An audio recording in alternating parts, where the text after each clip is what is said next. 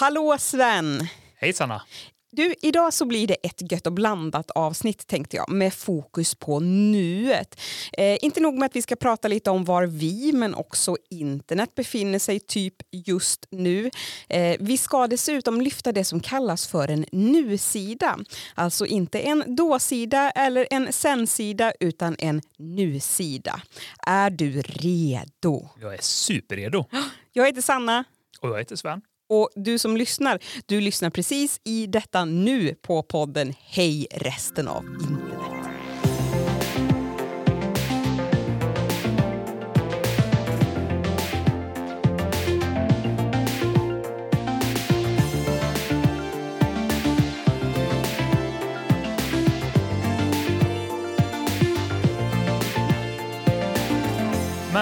Du Sanna, vad är egentligen en nu-sida? Jo, Sven, det ska jag berätta för dig. Eh, det är eh, det här med en nu-sida eller en now-page, eh, som det heter på engelska. Eh, det är någonting som ehm, myntades, eller vad säger man? Jo, men det är väl rätt. Ja, av Derek Sivers som är en entreprenör och författare och lite allt möjligt. Och jag tror att när jag kikade tillbaks lite i hans ehm, eh, det, bloggarkiv så var det nog eh, 2015 som han började prata om det här med en nu-sida. Och en nu-sida det är helt enkelt en sida som man har på sin hemsida eller på sin blogg eller vad man nu har för någonting som svarar på var är du och vad gör du nu för tiden? Just det, så det, det är lite som en omsida. För det brukar man ha också, Ja, en about page. Om man eller- kollar liksom vilka vanliga sidor som brukar finnas på en eh, webbplats. Ja. Så en about page, alltså om mig, vem är jag? mm, men ändå inte riktigt då. Det är, det är inte riktigt en sån sida. Nej, för det, det, man kan ju säga att det är lite som en brygga mellan en eh, om mig-sida och en statusuppdatering egentligen på till exempel ja, ett socialt medie. Mm. Där det är väldigt flyktigt, vad gör jag just nu? Jo, jag äter frukost och det är bacon och ägg. Eh, och, och det är ju inte en nu-sida, Nej. utan det ska handla lite mer om, eh, jag tror att han har sammanfattat det så här att eh, Tänk på vad du skulle säga till en vän som du inte har träffat på ungefär ett år. Eh, vad skulle du säga till den personen att du gör och är och, håller på med just nu? Ja, det är ju så jag har tolkat det med. Det är faktiskt en väldigt bra sammanfattning. Precis. Mm. Eh, om vi bara knyter tillbaka lite till det förra avsnittet när vi pratade om det här med ehm, eh, fiktion på internet och författarskap på internet. Jag hade ju älskat om varje författare dels givetvis hade en webbplats eh, men också hade en nu-sida som berättar om vad håller de på och skriver på just nu. Ja, det hade ju varit fantastiskt. Ja, det jag såg man väl inte direkt, eller gjorde du det? Kommer jag tror inte jag hittade en enda sån som var liksom en dedikerad nu-sida. Det kanske var någon bloggpost som möjligtvis berättade lite vad jag håller på med just nu. Mm. Men inte en dedikerad nu-sida. Ehm, Men det som jag tycker är lite kul kring det här konceptet också, för det här har jag gått och liksom det här har jag vetat om ett tag och jag har tänkt så här, ja, men jag kanske ska ha en sån här nu-sida, eh, men inte riktigt kommit till skott innan. Men det som är kul med det här, det är ju att det finns ju ett kom- litet community mm, precis. kring de här nu-sidorna också. precis. Så det finns en sajt som samlar eh, personer som har nu-sidor helt enkelt. Och den har ju då Derek Sivers skapat. Eh, och den heter nownow.com. nu, nu, nu. Det är en bra Nu, domän. nu, nu.com. eh, och där kan man ju då bläddra bland massor av människors eh, just nu-sidor och där finns till exempel min sida numera. Den har du, det var typ i veckan bara, eller Ja, förra veckan? För eller jag har haft en nu-sida lite till och från. Men det sista så har jag inte haft det för att jag har varit lite dålig på att eh, uppdatera den helt enkelt. Men för ett par veckor sedan när vi pratade om att men ska vi prata om det här, den här grejen, eh, fenomenet, så, så startade jag igång en nu-sida igen och det gjorde ju du också. Det gjorde jag, det har jag gjort nu äntligen. Ja. Vad har du på din nu-sida? Eh, ja, men det är väl, kommer väl vara olika då, beroende Ah. på när man tittar på det. Men det som står där just nu, eh, det är bland annat att du och jag har gjort om vårt eh, arbetsrum, eller att vi, att vi gör det just nu, ett Ja, pågående det. projekt. Eh, vi renoverar ju det lite grann. Eh, eh, vi har målat väggarna gröna och det har lite nya möbler och liksom så sådär. himla mysigt. Vi bor ju på Gröna Gatan Mm. och nu så är ju vårt arbetsrum också grönt och skönt. Precis. Känns jättepassande. Ja. Vad står det på din eh, nu-sida? Just nu? Eh, det står att eh, jag, eh, jag, jag funderar mycket kring det här med att vara 37 år. För när jag, när jag skrev min nu-sida så fyllde jag år den dagen. Mm. Eh, och jag funderar väldigt mycket kring och, vad är det att vara 37 år? Jag tycker att det är sjukt att jag är 37 år. Det känns ju inte som att jag är det.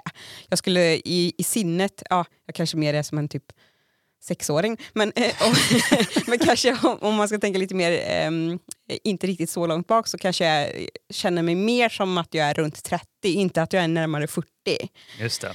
Ehm, så det, är något jag funderar på mycket nu i livet. Vad är det att vara 37 år? För att det är så mycket normer i samhället såklart kring att vara eh, medelålders. Vi har ju vänner och eh, familj som skaffar barn, villa, Volvo och, allt det där liksom, Mm. som hör, hör till medelåldern. Eh, till, eller egentligen hör det till tidigare i livet om man ska kolla tillbaks generationer. Men, men det, det, är, det är mycket som jag tänker på just nu. Vad är det att vara jag och vara 37 år? Vad är mitt liv? Eh, om det kanske inte är att till exempel ha barn, inte skaffa hus, vad är det då? Ja. Så, eh, så, Ja, men, men det är ju så himla fint med de här nu-sidorna. Just det. Ja. Eh, Vilka olika. Du har, eh, en sak som du lyfter är ju lite mer ja, men filosofisk, filosofisk, och sådär. Och jag har lyft eh, en grej som är väldigt så här praktisk och eh, liksom, ja, vad man nu ska säga. Ja. Alltså, man, man, att båda sakerna är ju rätt. Att man kan ha både och. Liksom. Precis. Det är ju fint. Eh, för att jag har också ehm, nu tog Sven Oj. mina Ja, anteckningar. men, min, min sån här eh, mobil eh, låste sig så jag kan inte se mina. har, du, har du inte ditt lösenord? Jo, men det är typ 30 tecken långt så jag tänkte jag kanske inte ska stå och skriva det Mm, samtidigt därför som ni vi... vet att Sven är väldigt så här, säkerhetstänkt. Han kommer inte ens in på sin egna mobil.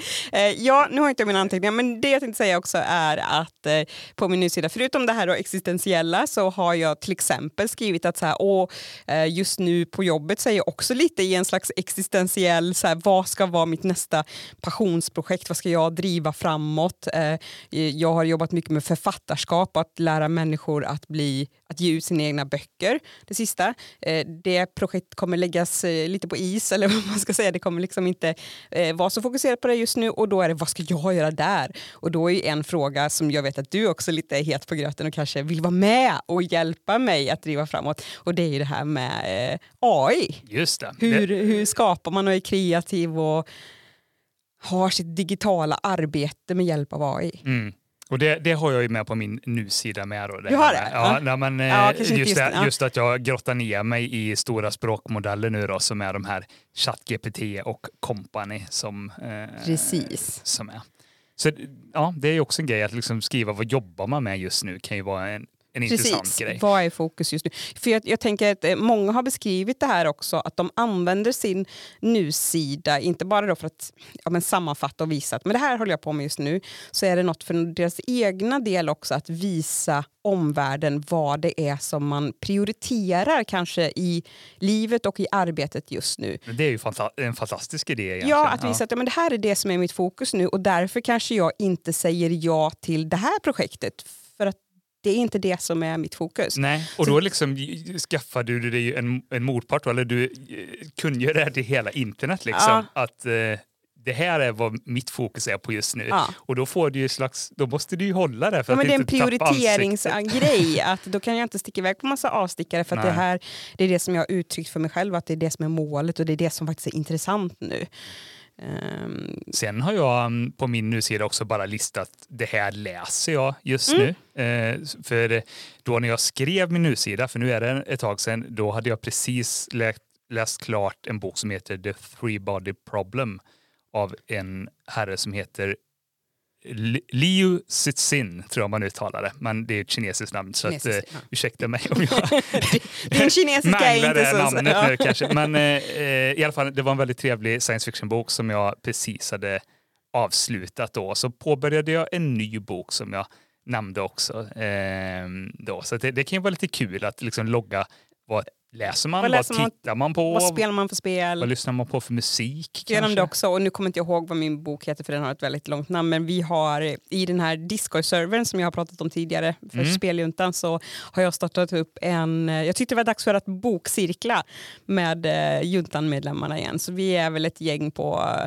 åtta pers nu som ska läsa en novellsamling och Mm. ta en eh, novell i eh, veckan blir det väl. Eh, så det blir fram till juni tror jag vi kommer ha att göra och prata om. Så det är också jättekul.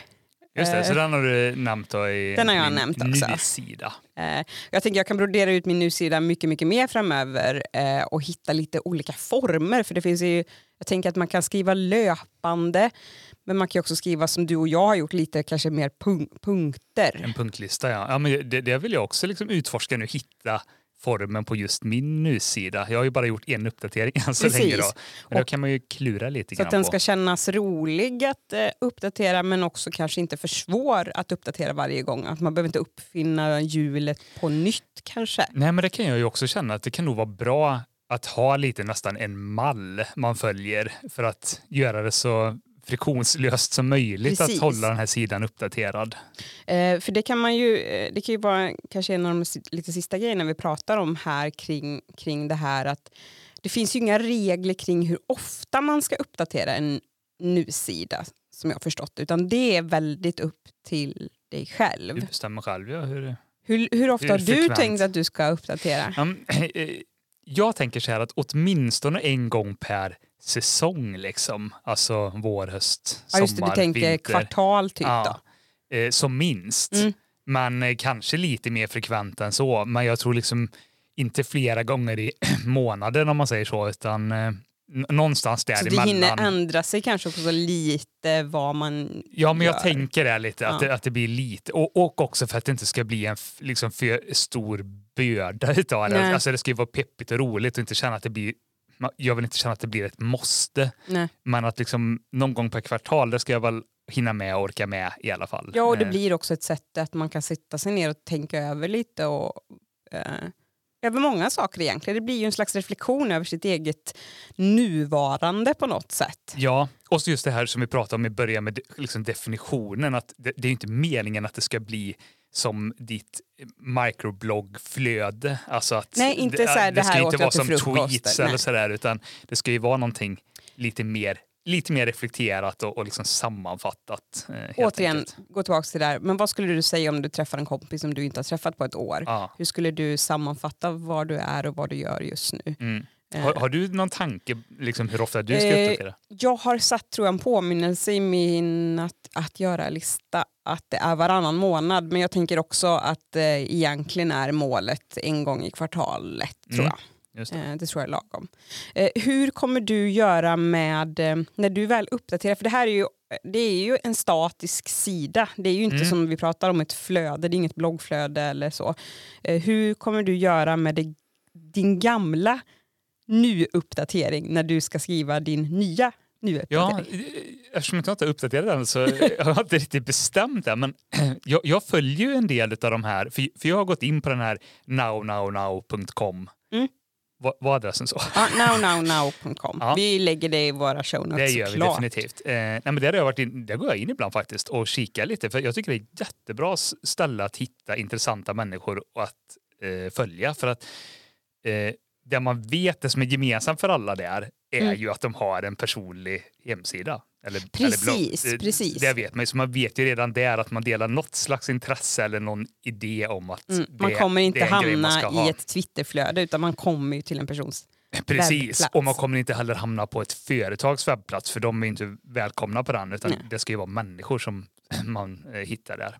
Hur som helst, där har jag hittat en, ett gäng och jag ser ju, det, det finns ju liksom ingen fast regel där, men jag ser att eh, folk gör lite olika. En del byter bara ut sidan så att när det väl är dags att uppdatera så, så tar man Raderar bort de den gamla allt, ja. och lägger till det nya och så finns det inte någon historik alls. Men det finns också de som, som har hela sidan så här att de bara fyller på liksom längst upp så lägger de en ny rubrik att det här är uppdateringen hösten eh, 2023 Ja, till exempel. Mm. Eh, och, eh, Så, Så blir f- det så en fyller de på där. neverending eh, sida typ. ja, så kan Då. man bara rulla vidare då och se vad, vad har hänt historiskt. Och andra har sett även gör så här att de skapar liksom de tar innehållet från nusidan eh, som den ser ut just nu och så skapar de ett blogginlägg av det Ah, okay. som mm. blir liksom att en arkiverad kopia Precis. kan man ju säga. Och sen byter de ut innehållet på nusidan. Och då finns det också en möjlighet för den som är nyfiken, eller bara för en själv, att titta vad man gjort historiskt. Och jag, ja, jag är inte helt säker på hur jag ska göra det här faktiskt. Har du funderat något? Eh, jag är lite så här, jag tycker ju om att städa. Så på ett sätt tycker jag det är skönt så här att bara eh, radera och eh, skapa nytt. Att så Mm. det, det var det som var, nu är det borta. Samtidigt så är jag ju mycket för att arkivera för det är lite kul att gå tillbaka och titta. Så att, Ja, och sen kan man ju fundera på, mm, man kan ju också välja göra någon sån här halvgrej utav det, att man faktiskt arkiverar, man, man, man arkiverar bara för sin egna del. Så att man, man sparar ner det lokalt eh, och har en kopia för att man själv vill kunna gå tillbaka. Men man kanske inte nödvändigtvis vill att alla ska veta vad man har gjort hela tiden Nej. tillbaks i hist historiken så att säga. Mm. För det blir ju lite eh, dagbok eh, nedstamp nästan Ja, kan man ju lite beroende så. på hur man jobbar med det. Och det kan ju också vara lite kul att det är lite sådär flyktigt att, Mm. eh, för den som läser eller följer dig att eh, eh, det här är en sida som jag kan gå till ibland och titta och då får jag det just då. Och sen är det borta liksom. Mm. Det blir en... Det är något härligt med det Ja, det, ja, också. men, li- Det är både och, för att jag som sagt gillar ju när saker finns kvar och inte försvinner. Skriver du på din nu-sida när du har uppdaterat den senast? Ja, Ja. Det, det, det gör jag och det, det ser man ju också är väldigt vanligt. För återigen, det är ju väldigt löst definierade regler hur nusidan ska vara. Det är ju faktiskt upp till dig. Men det är ju någonting som väldigt många gör, att man skriver när den uppdateras. Så det, det, det är ju högst relevant så man ser att är det, här, är det här just nu eller är det flera år sedan det här var någon som eh, la upp eh, och tänkte att de skulle ha en sån här sida men Ja. sen blev den aldrig uppdaterad igen. Jag gick ju också in på lite nu-sidor då via den här Now Now Now-sidan och såg att vissa såklart eh, var det ett par år sedan. Så Ja. då kanske, egentligen skulle de kanske rensas bort. Precis. Men det är ju Derek Sivers som driver den här och lägger ju in saker ganska manuellt och eh, ja, han, Ja, och eh, det är ganska många. Jag förstår att han kan inte sitta och hålla det uppdaterat och ta bort eh, gamla sidor och sånt där. Det funkar ju kanske inte för det. Det är väl ett, några tusen i alla fall eh, användare ja, som jag har finns på den här. inte koll för det känns som att när man går in på den så kan man scrolla hur länge som helst. Det är liksom bara en lång, lång lista Ja. nästan så. Det, det är mycket folk i alla fall. Sen vet jag att han har ett Twitterkonto för eh, den här sidan som säkert också tror jag heter now now now, Mm. at now, now, now där han dagligen postar några eh, från sitt arkiv så att säga. Så Mm. att det går liksom igenom, jag tror nästan går lite på automatik så att man Just kommer upp där ibland i det flödet. Så. Ja, nu-sida. Ja, men, eh, du som lyssnar, har du en eh, webbplats eller en blogg? Ja. Starta upp en sån här nu-sida. Ja, Vi och kommer gå in och läsa den, skicka den till oss sen Ja, så går vi in och det. läser. Och se, så kan vi se hur eh, man själv gör. Man kan ju liksom jobba kanske, tänker jag, eh, med video om man vill det. Och nu har jag jobbat väldigt mycket bara med text, men Mm. eh, bild såklart också, men även video tänker jag att man kan ha nästan så här att man har en liten video varje gång där Ja, man sitter och Det har, pratar. det har jag faktiskt aldrig sett, men bilder är ju ganska vanligt. Ja. Att, att man, folk fotar liksom, eh, så här ser det ut hemma hos mig. Ja, men jag har ett exempel, till exempel en, en eh, eh, kvinna jag följer som är, eh, hon är också eh, lite utvecklare och sådär. Ja. Och hennes sajt är väldigt rolig för att hon har lagt in lite så här, dels så har hon lagt in lite automatiska grejer, att hon, hon, Hon hämtar hon hem hämtar hem saker eller som att hon kan skripta lite och sånt där så Mm. hämtar hon hem, jag tror till exempel det vad hon lyssnar på just nu och lite sånt där. Mm. Men sen har hon även en grej för att hon är väldigt inne i att eh, eh, måla naglarna, eh, säger man så? Eller man liksom, Frågar du mig?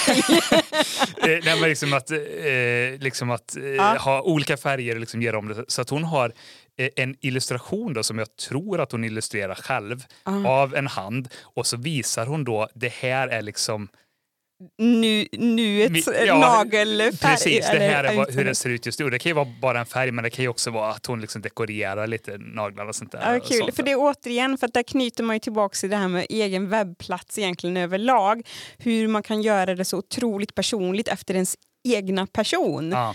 Eh, och det är det som är så himla kul om man jämför med sociala medier där det är så ramat. Här kan man ju verkligen gå loss här, det här vill jag göra för det är viktigt för mig. Ja. Jag har en, eh, en annan eh, herres, en herre då som heter, en herre, en, en kille, en man som heter Dave Rupert och han är inne i det här. Han lät faktiskt som en herre, Eh. Dave Rupert. Han är inne i det här som jag tror heter Gundam, men som är alltså typ japanska så här. Eh, Mm. Att um, man, man köper såna här modeller som man sitter och målar själv typ. Mm. Eh, som en hobby helt enkelt. Eh, och på hans nu-sida så dyker ju de upp då att vad har jag målat liksom Just det. det senaste. Eh, Jag blir så glad när du säger de här sakerna. Jag blir så så glad i hela själen. Eh, ja, men gå, det, det första man kan säga är att gå in och kolla på Now Now Now och kika runt lite. Och sen starta din egna nu-sida på din webbplats som du verkligen. har nu såklart. Och eh, mejla oss när du har en Sen nu-sida. skickar du länken till oss så går, går vi in och läser Ja. och tittar. Vad kul. Eh, kul, kul, kul. Ehm, Men du, innan vi hoppar på nästa grej, eh, ska vi pausa lite grann så jag kan låsa upp min mobil? för det var lite jobbigt kände jag att inte ha så här, kunna följa med i vad jag hade skrivit för anteckningar. Okej, vi, jag tar kaffe, du låser upp din mobil, vi hörs typ exakt snart. Ja. Please enter your password.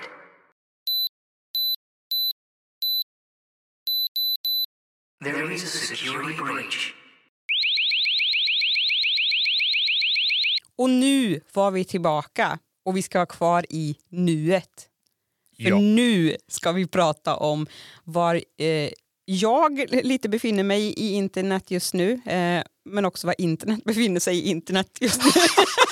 var det bra? ja, det är alltså det. Ja, kanon. Ehm, ehm, det har ju gått ungefär ett halvår sedan, lite drygt skulle jag säga, eh, Mm. sen vi startade podden men också att jag lämnade Instagram som var den här sista utposten som jag hade på sociala medier. Och det var jättejobbigt eh, på jättemånga sätt eh, men också jätteskönt och jättekul för att jag upptäckt internet eh, mer skulle jag säga. Ja. Ehm, så. Hur har det gått med det här Instagram? Har, har du hållit dig helt borta eller har, har du liksom fuskat någonting? Och Jag skulle in? säga så här att jag har hållit mig helt borta.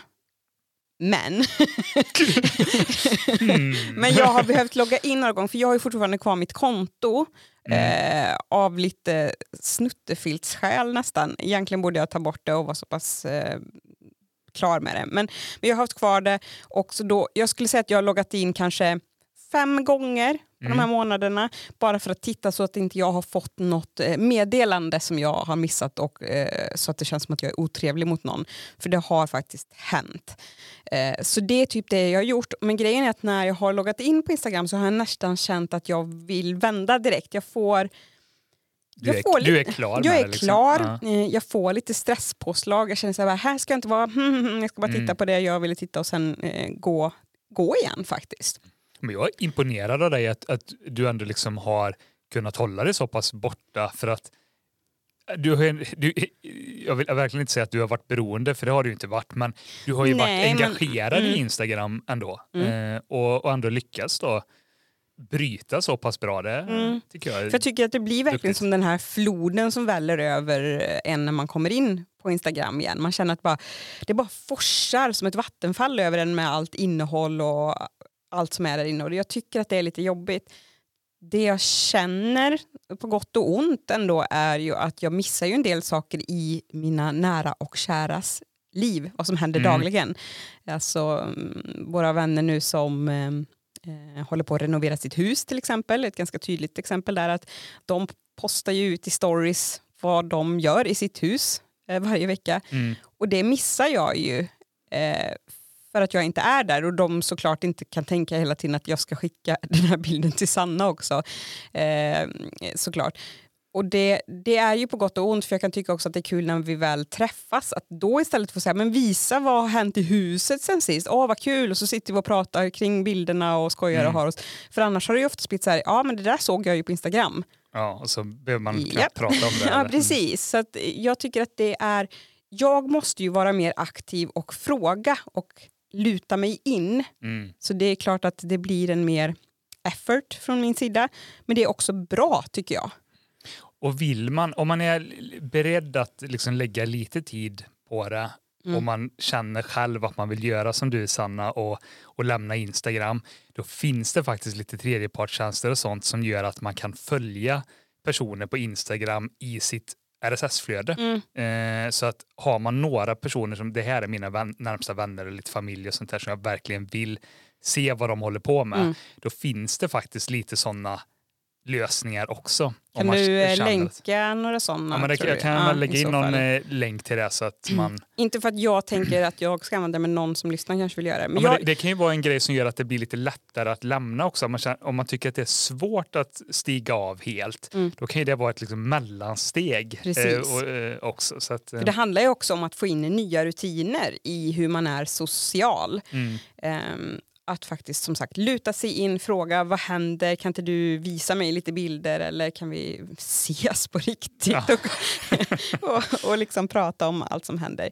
Mm. Ehm, så jag är jätteglad för det. Jag, eh, på jobbet har jag ju tidigare läs, lärt ut sociala medier, eh, till exempel Instagram, även Youtube, vilket är jättekul för jag är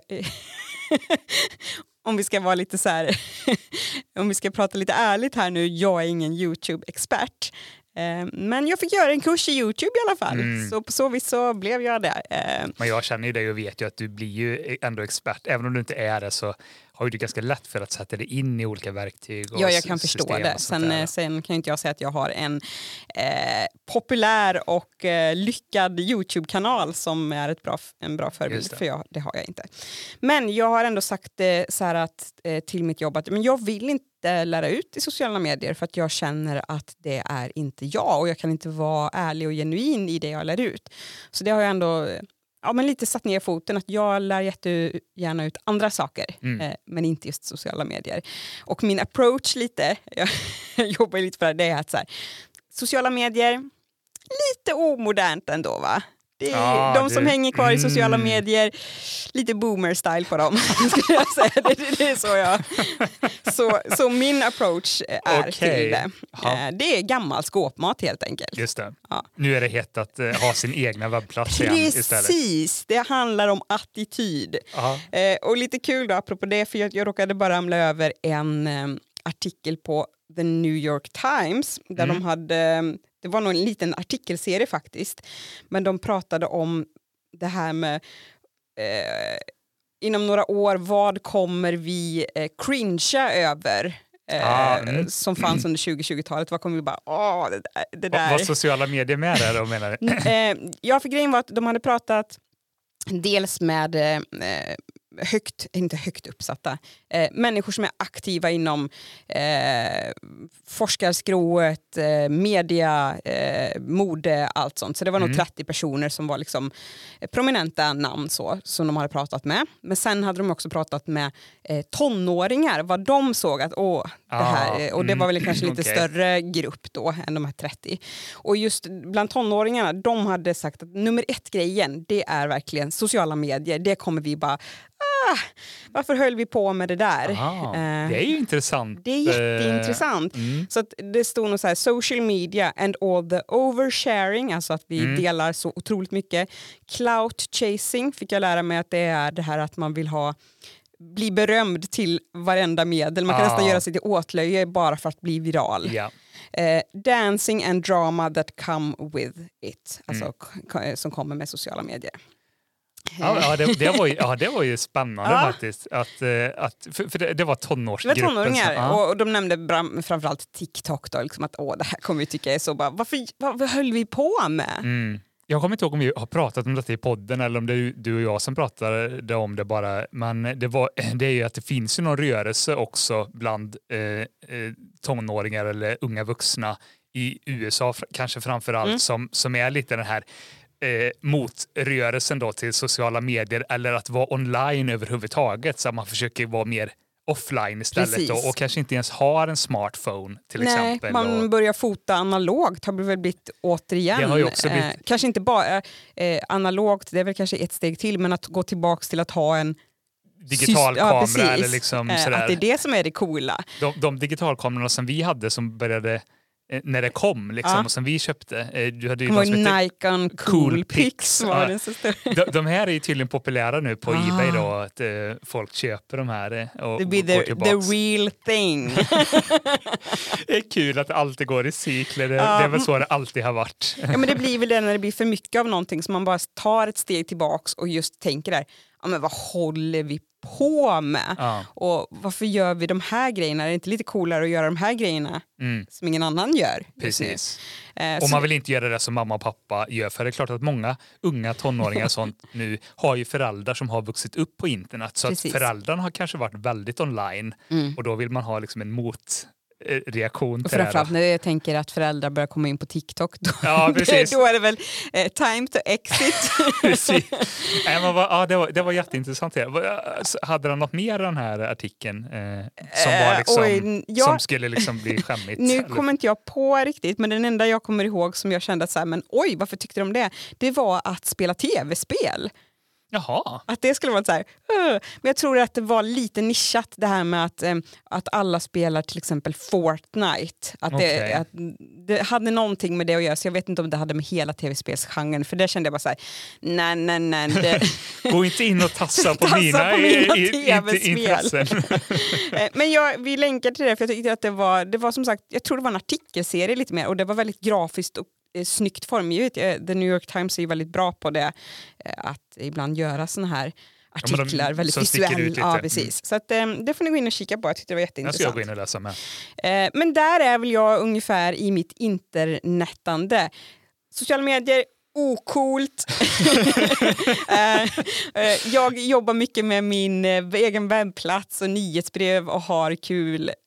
Och jag har inte börjat tuta på Mastodon än, så kan vi också säga. Jag tycker det blir jättekul och intressant att följa din so- sociala medier okult-kampanj och, och se hur det går. Jag ska bli lite som Greta Thunberg, jag sitter utanför Ja, Instagrams huvudkontor och bara liksom... Just det. Ja, jag, har inte, jag har inte utformat det här riktigt Nej. än, men eh, jag, du känner vart jag är på väg. Ja, det kommer bli bra sen. Ja. Men om vi lämnar mig då, för jag är inte jätteintressant eh, så, utan mer kanske vad händer på internet Mm. just nu? Oj, oj, oj, vad det händer på internet. Nej, men jag, jag tycker ju det här är kul. Det här är såklart det här är bara min egna upplevelse nu. Det finns ju ingenting eh, forskningsstöd här som, som liksom underbygger det här. Vadå Men- menar du att det här är fake news? Nej men fake news och fake news, men det jag märker i alla fall Ja. i min del av nätet, det är ju att väldigt många eh, upptäcker och återupptäcker bloggande och att ha en egen personlig webbplats. Man Det går, det går ju det i linje lite med mig då. Ja, jag är med. Faktiskt, du har stöd för, för, för det här. Eh, nej men det, det är faktiskt många som jag har eh, följt länge som, som, som börjar blogga igen. Och jag Mm. tycker det är jätte, jätteroligt. Och det är väl en effekt av då bland annat det här som händer på Twitter, att många flyr därifrån och, och tänker till lite så att ja, det, man kanske ska ha en fast plats som Mm. är min, där jag vet att jag kan skriva det jag vill och liksom mm, inte vara beroende av vad eh, ett, eh, ett, en pl- annan plattform väljer att göra eller inte göra. Mm. Så det tycker jag faktiskt är jätte, jättekul att se. Eh, men återigen, det är kanske en, egentligen en ganska liten klick av alla människor. De flesta flyr väl till andra plattformar. Jo, men så är, så eh, är det ju och det förstår man. Men det är kul att se att det finns en liten revival. Precis, Eh, en, en liten subkultur eller vad man ska Mm. kalla det. det. Det tycker jag är jätteroligt. Eh, sen så händer det ju förstås jättemycket då det här som vi redan har nämnt att eh, AI boomar ju väldigt mycket nu. Det Mm. händer varje dag någonting nytt och någon ny grej som släpps. GPT-4 släpptes ju eh, för inte så himla Mm. länge sedan när vi, spelade in det, när vi spelade in det här nu då.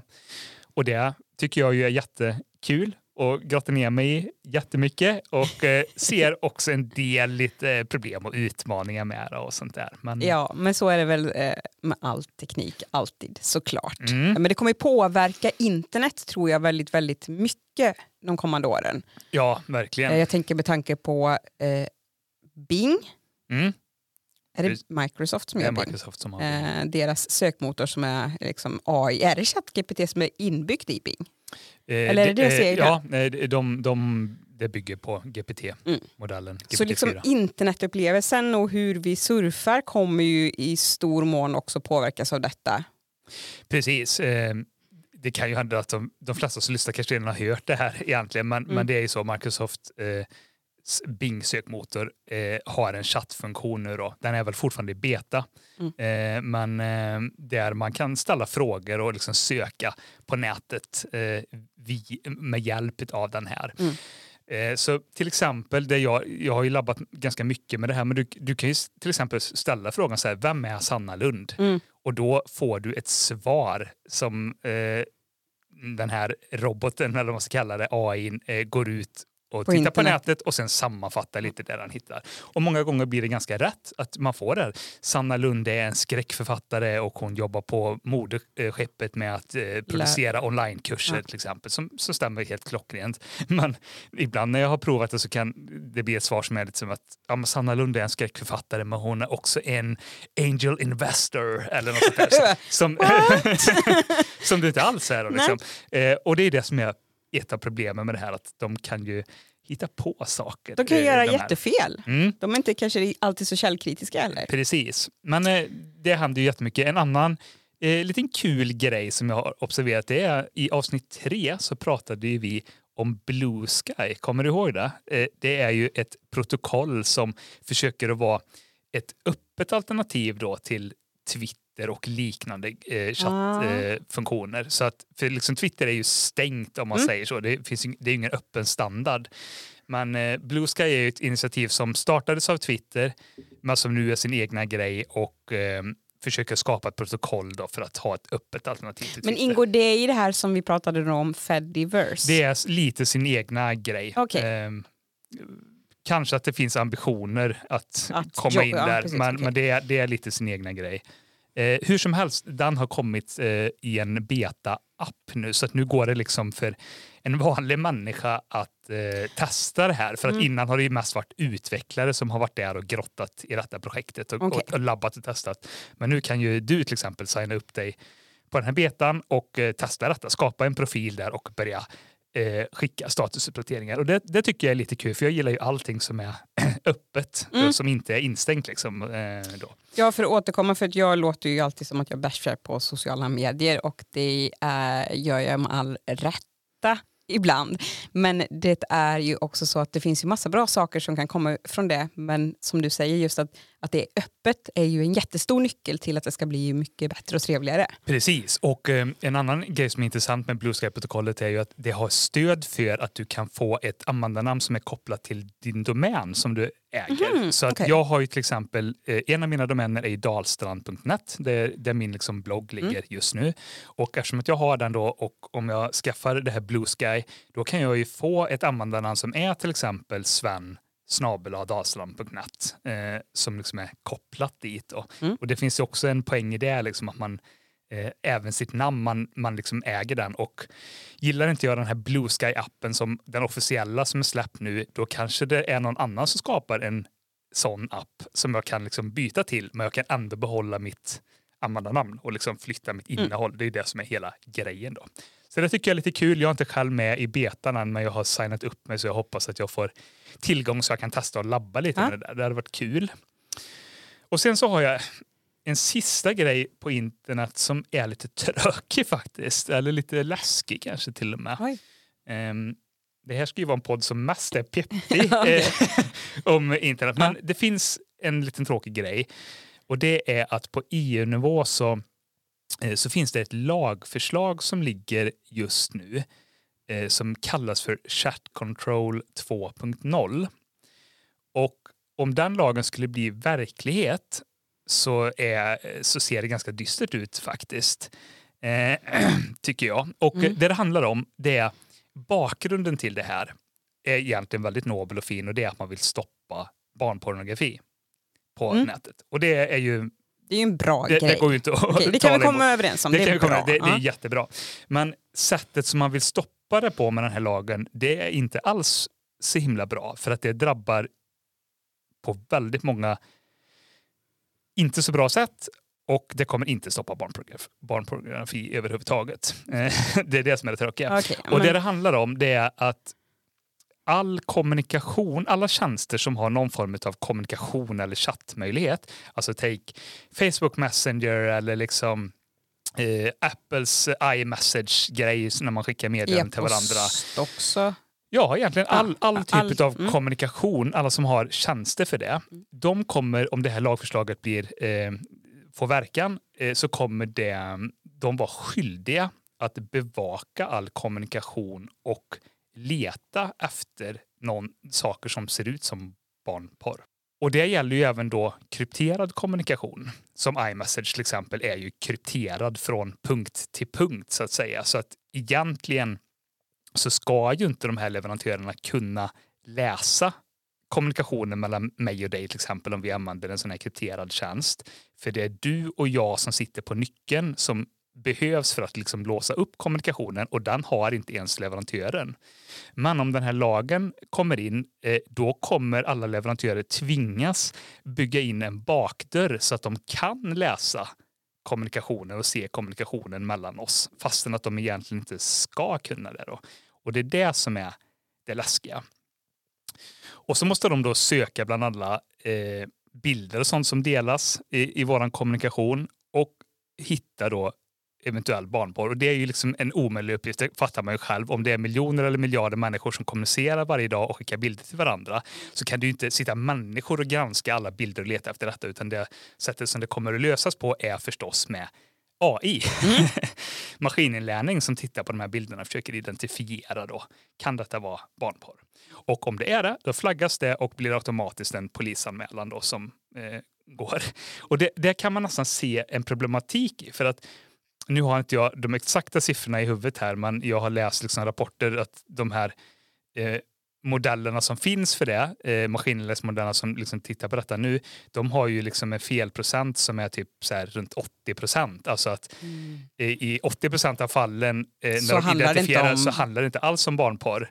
Eh, och det kan ju bli ganska dumt. Och då har jag ett eh, väldigt konkret exempel här som är från eh, i somras. Mm.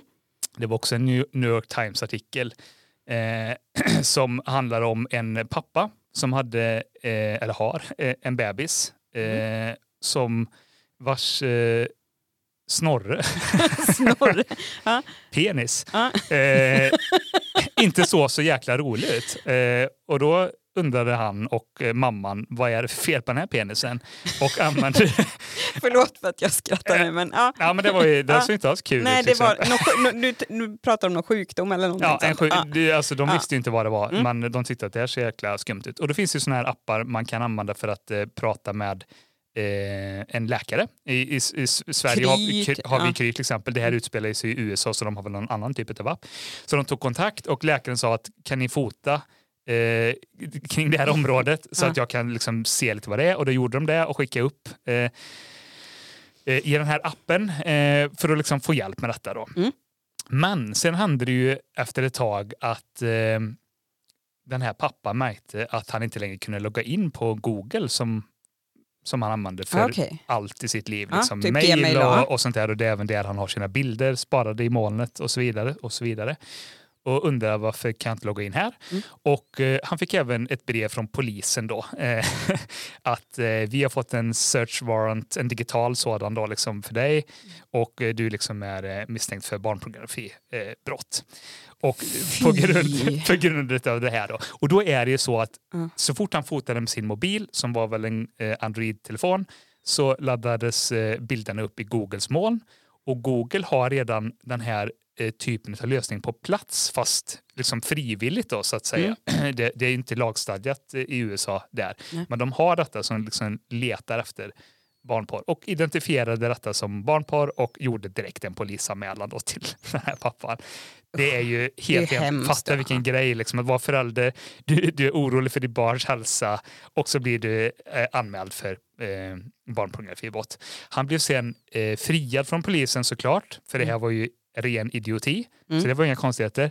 Men så vitt jag vet så är han fortfarande blockerad från Google. Google har alltså valt att inte åter eh, hans konto, så han har förlorat tillgång till alla sina mejl, eh, alla sina bilder, alla sina dokument och allt annat som han har i Google-tjänsten kommer inte han åt längre. Och för att- framförallt fått en stämpel. Ja, Eh, som inte går att tvätta bort. nej, liksom. för o- det är samma som ehm, med, om vi pratar pedofili till Mm. exempel. Då, eller så att Har du fått den stämpeln och det nu inte skulle vara så att det faktiskt stämmer, det går ju inte att Det, tvätta det, bort. det kommer ju alltid kommer finnas, alltid finnas en här, misstanke äh, att ja. fanns det någonting sant där bakom det här ändå. Precis. Liksom.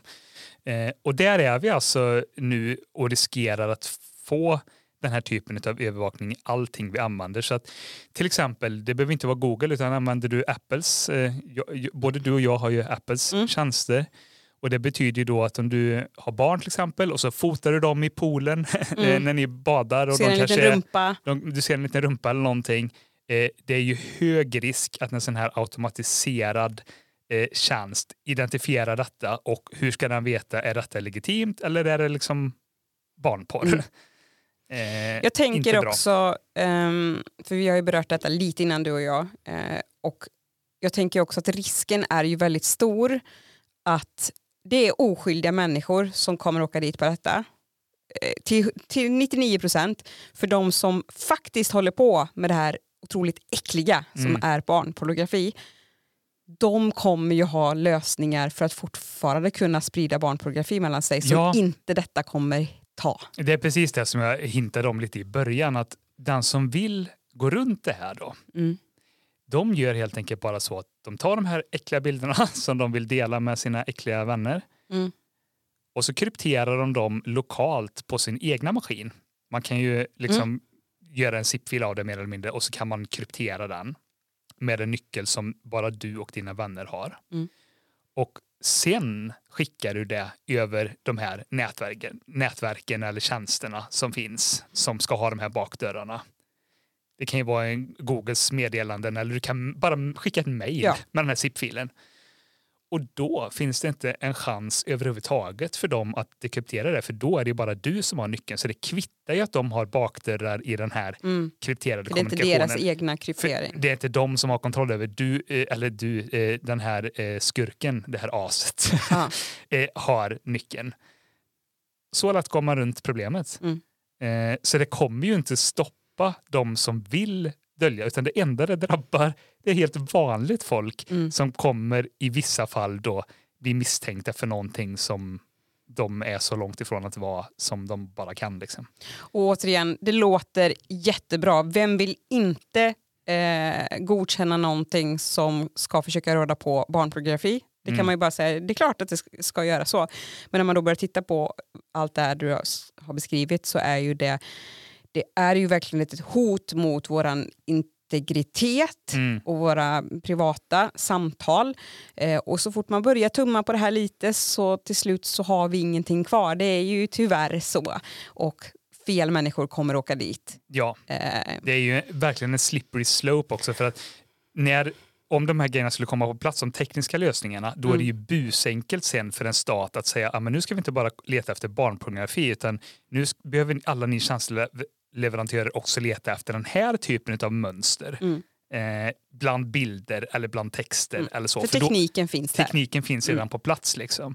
Ehm, och det, det, jag försökte tänka på liksom, vad kan man jämföra det med. Det, här är säkert en dålig jämförelse för så blir det ofta. Men jag är också emot stöld och snatteri till exempel. Mm. Och då skulle man kunna säga att men nu ska vi sätta stopp för stöld och snatteri och då är lösningen att varenda gång du går in i en butik för att liksom handla eller titta runt. När du går ut i butiken då kommer du bli muddrad eller liksom Mm. genomkänd av en vakt som står utanför och känner igenom känner i skrevet och liksom överallt så att Mm. inte du har stoppat undan eller gömt någonting någonstans. Det skulle ju kunna vara en lösning för att hindra stöld och snatteri. Mm. Men den är ju väldigt, väldigt konstigt sätt Mm. att göra det på. Liksom. Eh, men den här lagen är nu på förslag. Ja, Eh, och kan då, om jag har fattat det rätt, så kan den ju Ska det röstas om detta och den kan klubbas igenom i höst, jag tror det är i slutet på september. Mm. Eh, och det vore otroligt hemskt. Eh, och det, vi, eh, det du pratade lite om också är det här att det är så otroligt konstigt. Eh, för jag, när du berättade detta kort för mig så visste jag inte om den här lagen. Och det är ju så konstigt att det skrivs jättelite om den.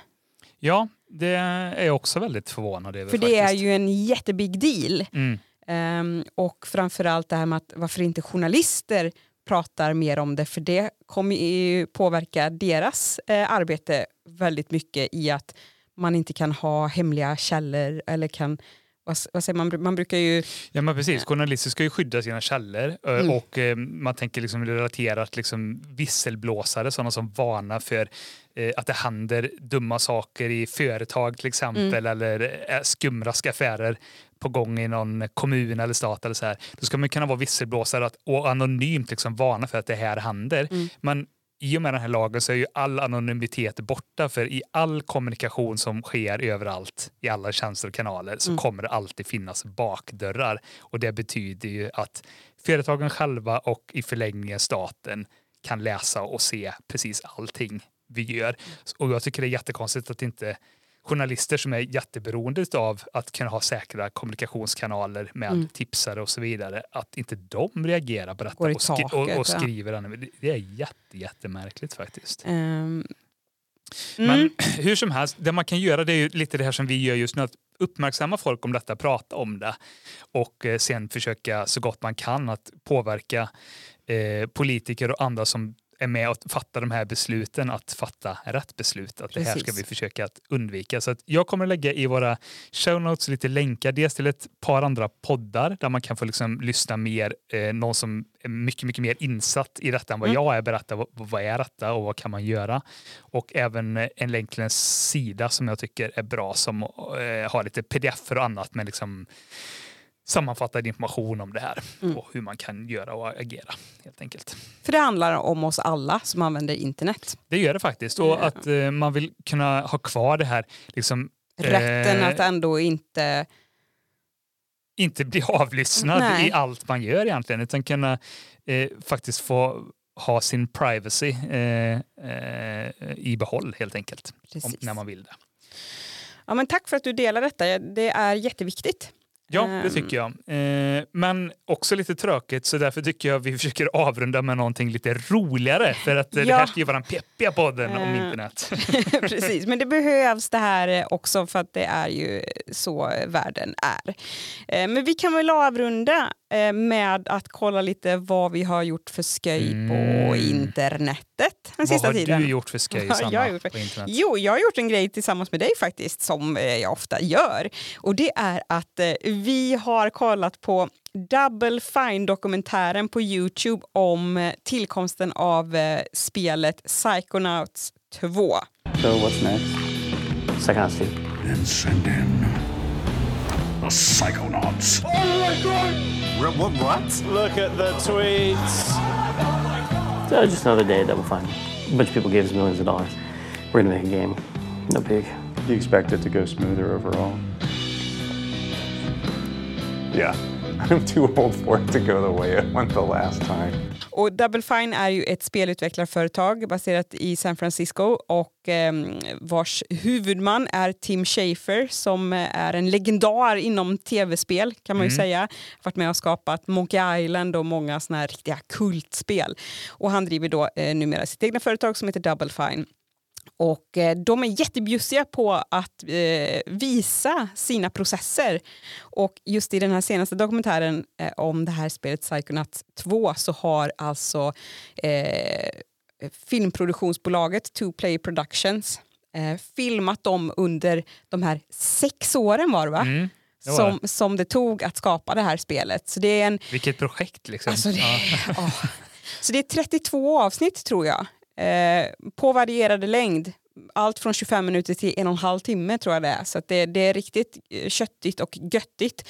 Eh, och jag tycker det här att eh, det är inte bara intressant för den som du och jag som tycker om att eh, spela tv-spel och också eh, gillar vad Double Fine gör för någonting. Eh, det är också för den som verkligen vill se hur hur ett annat företag funkar och hur det är att vara i en kreativ process och allt eh, roligt men också jättejobbigt som kommer med det. För de, är väldigt, de bjuder väldigt mycket på sig själva i den här dokumentären måste man ju säga. Det är människor som eh, slutar eh, på företaget av olika anledningar. Eh, det är drama, eh, det är jättekul saker men det, det är verkligen gött och blandat. Mm. Och jag, jag, det är en sån här nisch bland dokumentärer och sånt där som jag gillar väldigt mycket, där man får följa en kreativ process Mm. oavsett vad det handlar om. För jag är ju väldigt intresserad av spel såklart. Precis. Men det måste inte handla nödvändigtvis om det utan alla kreativa processer hur folk Hur jobbar, man när man och- brainstormar? Ja. Vilka program har man för att samarbeta med varandra? Eh, Det här är ett företag som eh, som sagt är baserat i San Francisco men det är många som sitter utspridda i övriga delar av USA men Mm. också i Europa. Hur, hur liksom får man ihop ett spel Ja. tillsammans under sex år? Alltså, och, och sen är det så mycket, tycker jag, igenkänning också. Mm. Eh, man ser ju precis det här, alla problemen som de brottas med dagligen som man själv känner att ja, men det här ser jag i mitt jobb som webbutvecklare Precis. också. och det är så skönt att se det att eh, alla har de här problemen på olika sätt. Ja, och, och det här är ju ett um, spelföretag som vi följer och tycker väldigt mycket om. Det är ju liksom mm, lite idoler för oss, eller vad säga. Och då är det så um, härligt på ett vis med att se att ja, men de är inga gudar liksom som Det är allt bara flyter på, ja. utan de har brottats med precis samma problem som vi andra gör. Liksom. Och kontorsdrama och sånt Det, där ja, det också. är verkligen, jag, eh, jag eh, tror jag gråtit två gånger i alla fall under eh, de här avsnitten. Det har Mm. varit eh, rörande. Och, eh, så jag tycker att man ska kolla in det här. Det är supervälproducerade avsnitt som alltså ligger gratis på Youtube. Och när man ändå är igång så kan man titta in alla andra dokumentärer de har för de har ju gjort dokumentärer när de har gjort andra spel. Men sen har de ju också en jättekul grej som de brukar försöka göra det är inte varje år, det kanske är vartannat år eller vart tredje år. Det har nog varit lite olika. Men eh, ett projekt som de har som heter Amnesia Fortnite. Eh, och där så avbryter de all produktion som sker på företaget. Så här, lägg ner era pennor och papper och datorer och eh, så får alla pitcha ett spel. Att så här, det här skulle jag vilja göra det här spelet. Här har ni min idé, jag tänker att det ska vara så här och så här och så här. Och sen så, eh, så är det några som vinner pitchar, kanske är fem personer som säger ni hade de bästa pitcharna. Ni får nu ett team eh, av era kollegor här och under två veckor så ska ni skapa ett spel eller en slags prototyp eller vad man ska säga. Och då har de också gjort en dokumentär kring det här och det är också hur kul som helst att se. Dels att ett företag gör en sån här sak, att bara nu bryter vi allt och bara gör det här. För det kommer ge oss så mycket idéer och, och vi får samarbeta med människor inom företaget som vi kanske inte får samarbeta vardagligen med. Men också att se att man kan få fram en idé och skapa någonting på två veckor. Ja, det är väldigt imponerande tycker jag. Så det finns timmar av bra dokumentär Mm. eh, som jag inte bara rekommenderar till tv-spelsfantaster utan även den som är i- jobbar. Ja. Skulle man säga så? Ja. Det, det, Ja, alla som har, eh, tycker det är kul med en kreativ process. Liksom. Precis. Mm. Så det har vi ha- haft jättekul med på internetet på Youtube. Och sen vill jag bara eh, ge en sista grej. Eh, vi fick ett läsarlästips från Thomas eh, efter att vi hade pratat om fenomenal fri fiktion på nätet. Eh, Det är ju det bästa när man får eh, läsarmail. Alltså. vi fick- Mm. Vi fick en liten kryptisk länk Mm.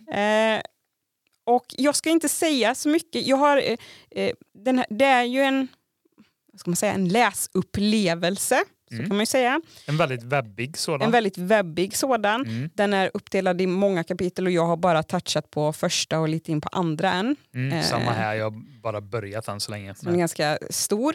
Eh, men det man kan säga är att du kommer komma in på en webbplats som är lite som en tidningsartikel.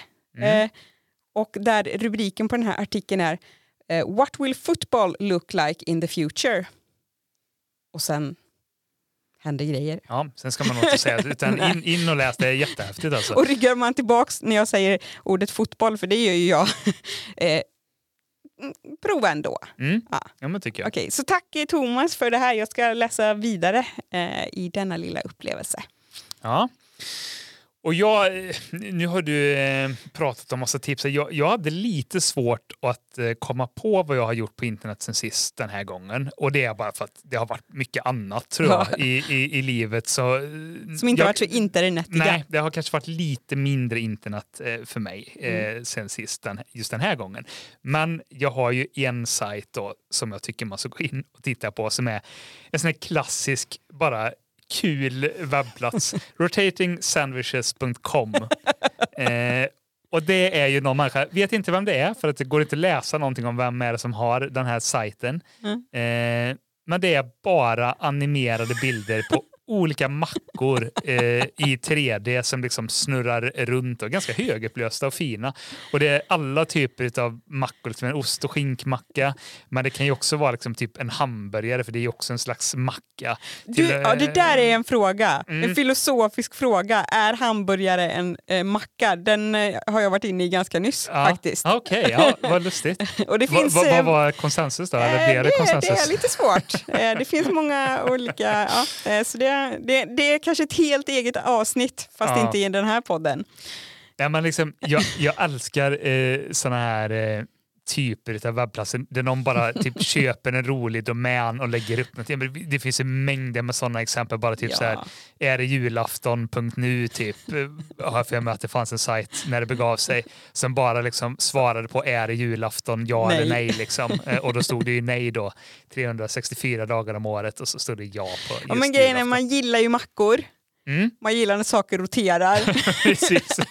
Vi har en Där, sajt. där, där har det liksom allt. Så den tycker jag man kan gå in och eh, titta på och kanske fnissa lite eh, en, en stund. Nu blir jag hungrig bara för att pratar om mackor. Ja, men det kanske är dags Det är faktiskt att snart dags. ta, ta en liten fika sen efter det här. Eh, Och det är dags att runda av det här avsnittet Mm. faktiskt. Vilket mysigt avsnitt. Ja, det blev mycket nu-grejer. Det blev mycket nu-grejer. Eh, Det blev nu-sida, det blev mitt nuande på internet och det blev internets nuande på internet och det Mm. blev vad vi har gjort, eh, kanske inte precis just nu, men det allra senaste på internet.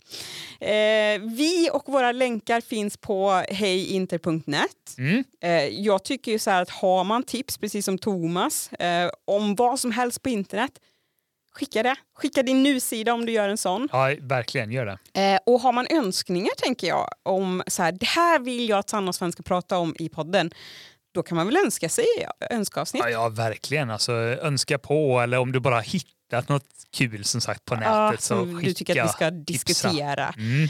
Eh, och tack till den mystiske Frönäs eh, för musiken i avsnittet. Han finns ju också där ute på internet. Han, hon, hen, det.